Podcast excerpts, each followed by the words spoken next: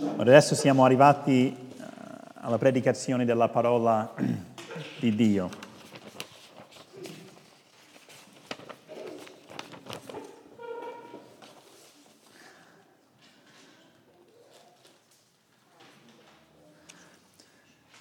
Ora, immaginate questo scenario, ok? Tu stai soffrendo, tu stai male, male, male.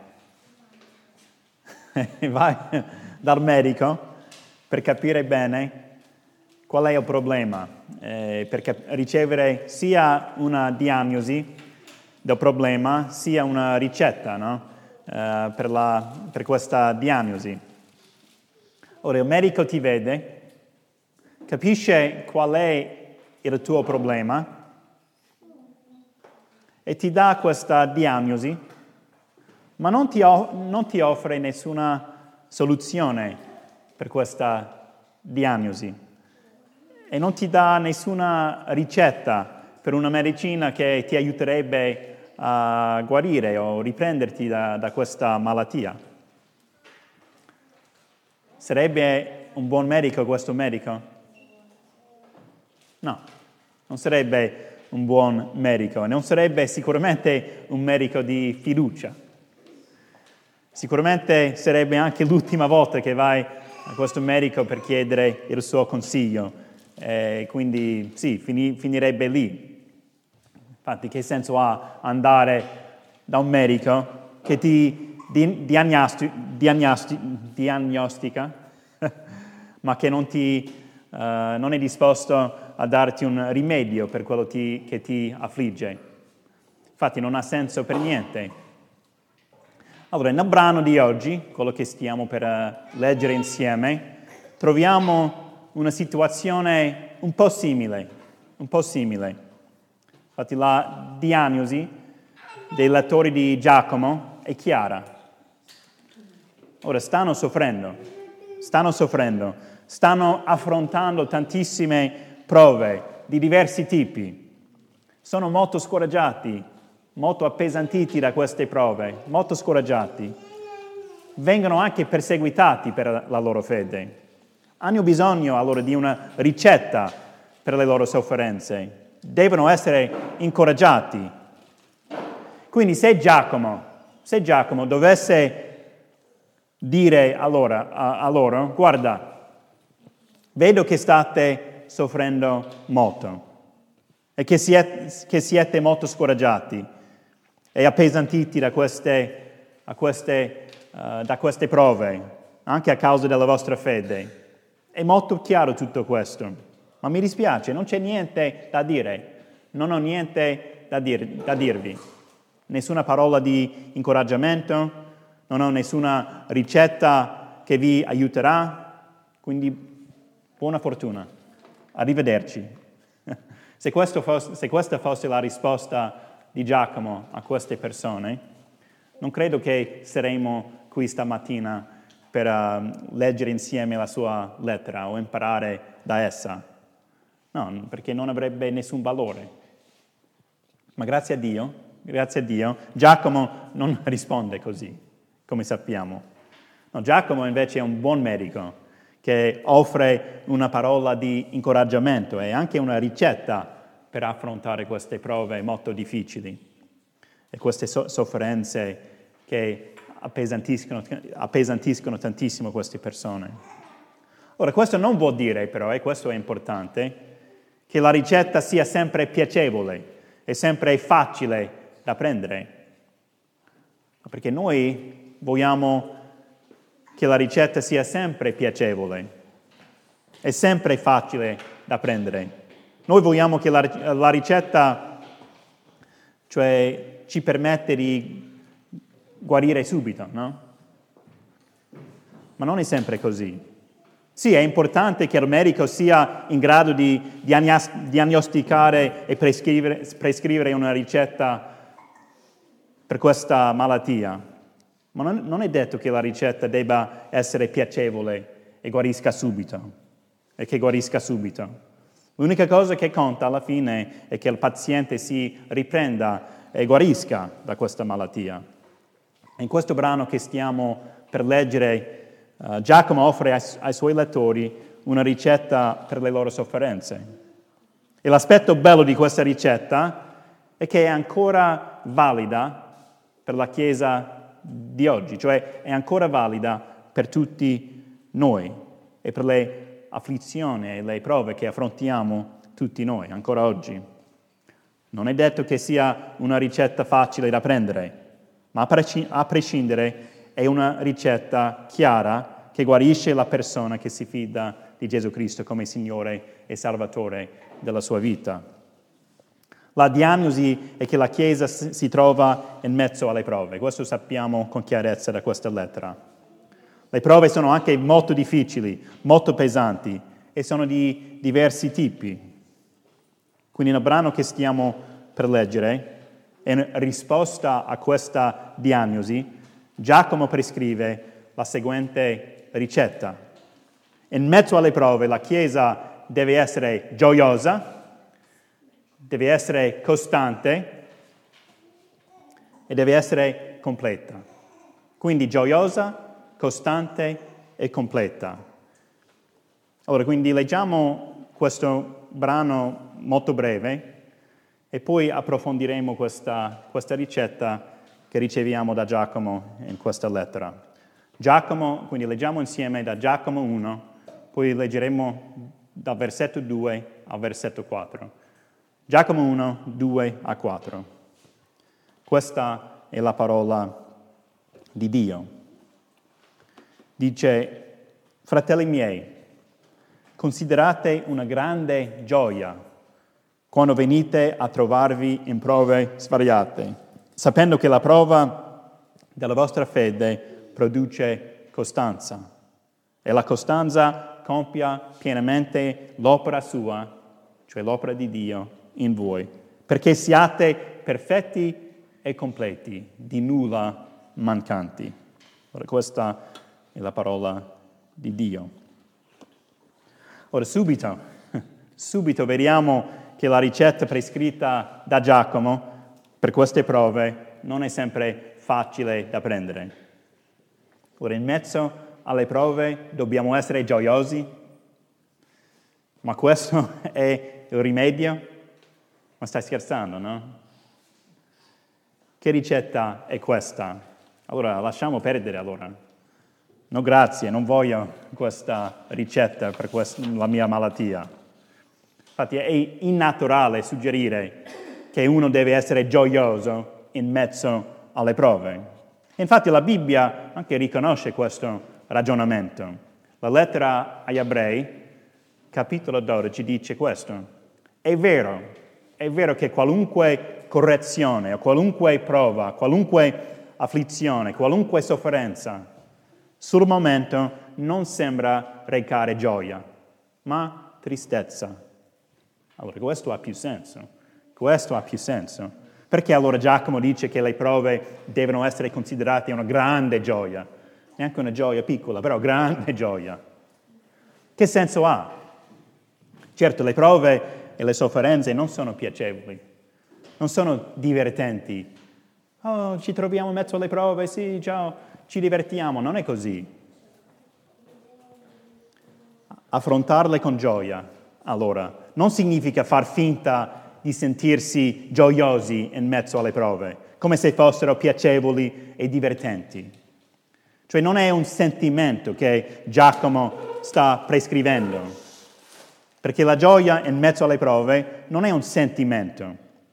Un sentimento non cambia il fatto che le prove sono molto difficili e appesantiscono tantissimo. No, Giacomo invece sta prescrivendo una prospettiva nuova e diversa con cui possiamo affrontare le prove e le sofferenze. È questa prospettiva che ci permette di essere gioiosi quando ci troviamo in mezzo alle difficoltà. Le prove sono pesanti e non dobbiamo far finta di essere felici di esse, ma possiamo essere gioiosi grazie a questa prospettiva che abbiamo grazie alla fede in Cristo Gesù.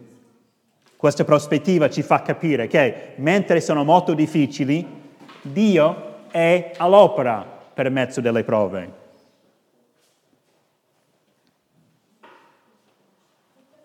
Queste, in un senso, queste prove sono per noi un dono della fede in Cristo Gesù. E quindi dobbiamo essere gioiosi in mezzo a, ad esse. Infatti la domanda naturale in vista di questa ricetta, riflettendo su tutto questo, è ma perché? Ancora forse non capisco benissimo, perché devo essere gioioso in mezzo alle prove? No, no, ancora non mi piace questa ricetta. Giacomo però, come un buon medico, ci dà una risposta a questo sentimento, a questo atteggiamento. E troviamo la risposta nel, nel verso 3. Gioiamo in mezzo alle prove perché la prova della nostra fede produce costanza. E la costanza compie pienamente l'opera di Dio in noi. Infatti, Ebrei 12, questi versetti che abbiamo letto prima, afferma questo insegnamento di Giacomo. È vero che qualunque prova sul momento non sembra recare gioia, ma tristezza. Questo è quello che abbiamo letto prima, no? Ma poi, grazie a questa nuova prospettiva che abbiamo, che è dono della fede in Cristo Gesù, leggiamo poi le seguenti parole. In seguito, continua quest'autore, in seguito tuttavia produce un frutto di pace e di giustizia in coloro che sono stati addestrati per mezzo di essa. E anche Paolo, nella sua lettera ai Romani, dice una cosa molto simile.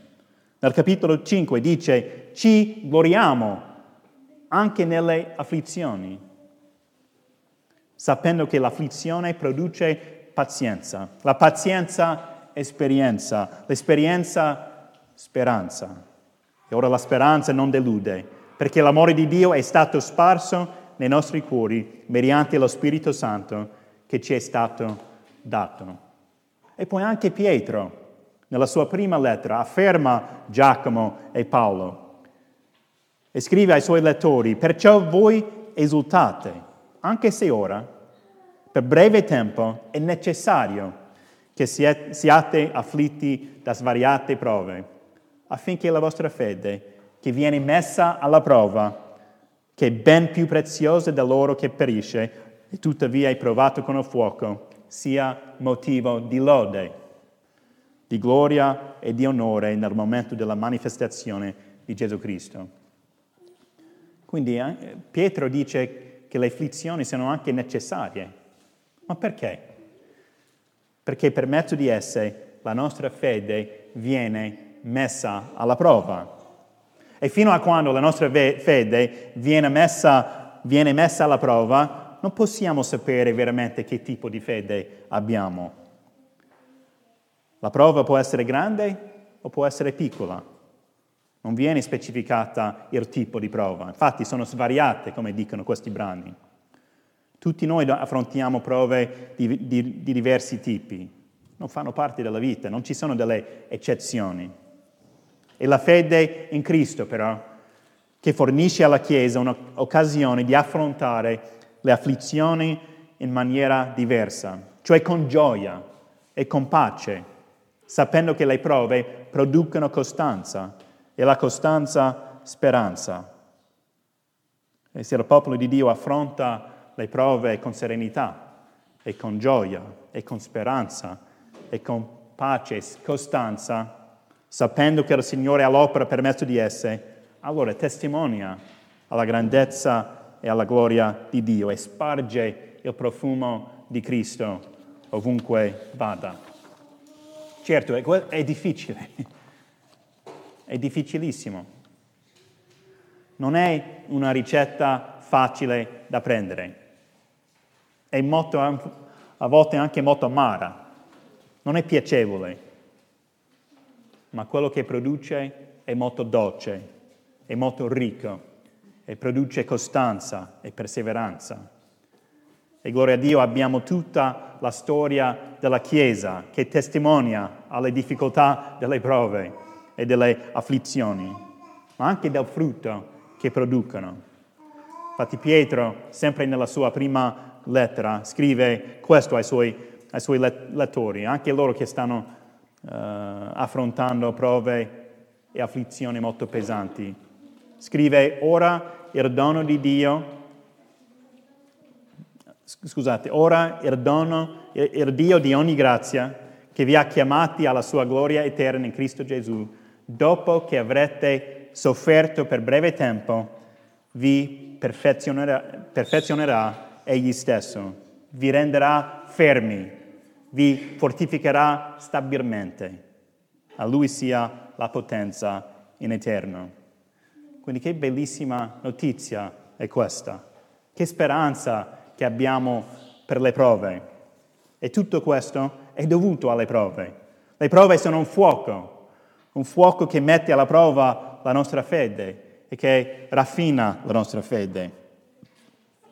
E la costanza in mezzo alle afflizioni che permette al fuoco di raffinarci e renderci maturi, e forti, e resilienti e completi, di nulla mancanti.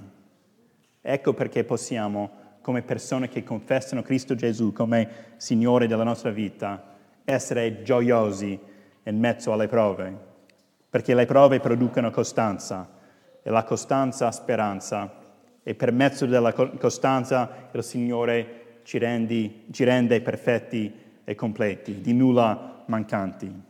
Ora, questa è la ricetta per le nostre afflizioni. Ma la, la notizia più bella per il popolo di Dio, quando si trova in mezzo alle prove, è che ha il privilegio di poter fissare lo sguardo su Gesù Cristo, colui che conobbe molto molto bene le afflizioni e le sofferenze, ma che sopport- le sopportò affinché noi, affinché noi potessimo essere giustificati e perdonati dai nostri peccati e salvati da essi e affinché po- potessimo avere una relazione personale e intima con Dio. Allora non esiste altra notizia più bella di questa. Infatti c'è un brano in Isaia, capitolo 53, che evidenzia in maniera chiarissima come Gesù Cristo soffrì e quello che fece per noi sulla croce. Ascoltate questi bellissimi, bellissimi versi, che sono anche pesanti, ma che ci annunciano anche la speranza che abbiamo in Cristo Gesù. Is- Isaia 53, dal verso 3 in poi, dice così. Disprezzato e abbandonato dagli uomini, uomo di dolore, familiare con la sofferenza, pari a colui davanti al quale ciascuno si nasconde la faccia. Era spregiato e noi non ne facemo, facemo stima alcuna. Tuttavia, erano le nostre malattie che egli portava, erano i nostri dolori quelli di cui si era, si era caricato. Ma noi lo ritenevamo colpito percosso da Dio e umiliato. Egli è stato trafitto a causa delle nostre trasgressioni, stroncato a causa delle nostre iniquità. Il castigo per cui abbiamo pace è caduto su di lui e mediante le sue lividure noi siamo stati guariti. Noi tutti eravamo smarriti come pecore, ognuno di noi seguiva la propria via ma il Signore ha fatto ricadere su di lui l'iniquità di tutti noi. Maltrattato, si lasciò umiliare e non aprì la bocca.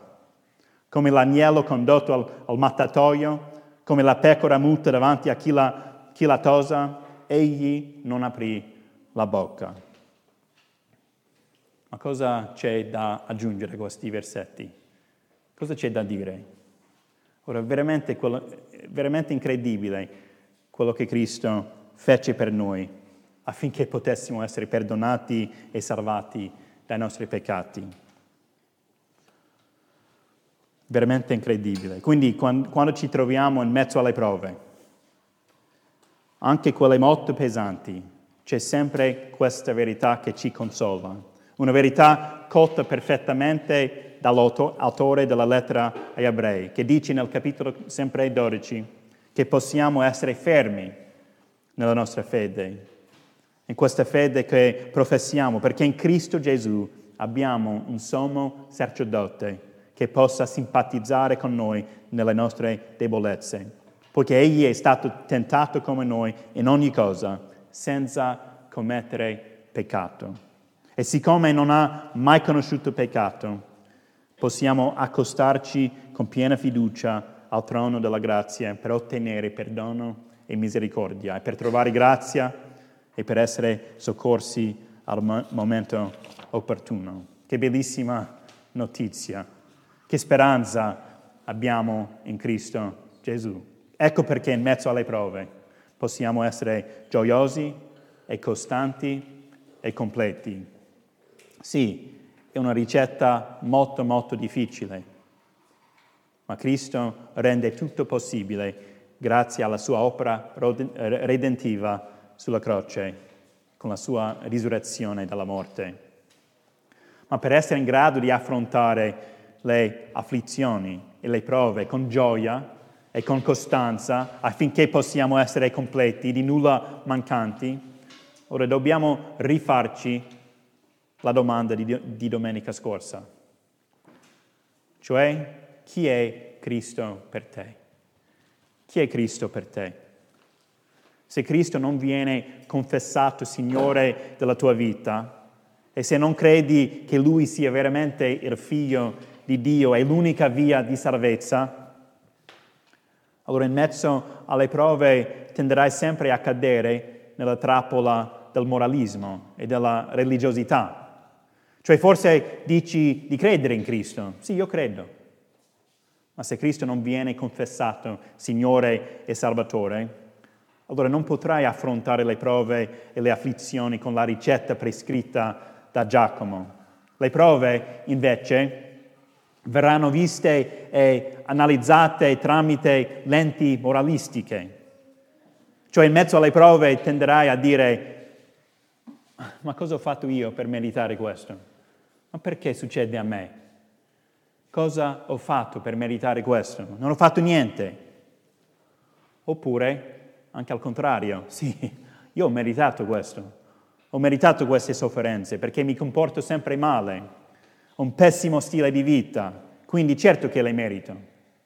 Ma questo, anche, anche questo è il moralismo. È il nostro comportamento che determina tutto il resto. E quindi quello che sto affrontando è quello che merito. E sicuramente c'è una fortissima, fortissima tendenza verso questo moralismo in questa cultura. Tantissime persone che vivono attorno a noi, in questa città, in questo quartiere, ragionano esattamente così. Ma questo modo di pensare non rispecchia per niente l'Evangelo di Gesù Cristo. Infatti l'Evangelo è l'apposta, Gloria a Dio e grazie alla fede in Cristo Gesù non riceviamo quello che meritiamo, altrimenti non avremo nessuna speranza. La buona notizia della Bibbia è che sulla croce eh, Gesù ha preso su di sé quello che noi meritiamo. A causa del nostro peccato noi meritiamo la morte. Cristo però non ha conosciuto del peccato. Quindi poi Dio lo ha fatto diventare peccato per noi affinché noi diventassimo giustizia di Dio in Lui. Che messaggio di speranza. Ecco perché possiamo essere gioiosi, costanti e completi in mezzo alle afflizioni e in mezzo alle prove. Quindi che possiamo come Chiesa affrontare le difficoltà con gioia e costanza affinché possiamo essere la luce di Cristo in questo quartiere affinché possiamo spargere il profumo di Cristo ovunque andiamo e affinché possiamo vedere anche vite trasformate e salvate da questo messaggio. Ma chi è Cristo per te? Chi è Cristo per te? La tua risposta a questa domanda determina come affronti le prove e le difficoltà e le afflizioni che Cristo possa essere confessato come Signore e Salvatore da tutti noi, affinché possiamo vivere vite di speranza e di pace, affinché possiamo affrontare ogni prova con gioia e con costanza affinché possiamo essere perfetti e completi, di nulla mancanti. A Dio sia ogni gloria. Vogliamo pregare. Signore, ti ringraziamo e ti loriamo per la tua parola, che è per noi la verità, è per noi una guida e una ricetta, Signore, per questa, questa vita difficile. Signore, che privilegio abbiamo come tuoi figli, come tuo popolo, per poter affrontare ogni prova con gioia, con costanza, affinché possiamo essere completi, di nulla mancanti. Ma tutto questo per te, Signore, per la tua gloria, affinché altre persone possano vedere in noi la luce di Cristo e affinché possiamo spargere il tuo profumo ovunque andiamo in questo quartiere, quando siamo con amici, colleghi, parenti, ovunque andiamo, Signore, vogliamo essere uh, la luce di Cristo e vogliamo portare il tuo profumo. Aiutaci, Signore, a mettere questa parola in pratica e non ascoltarla soltanto. A te, Signore, sia ogni gloria. Amen.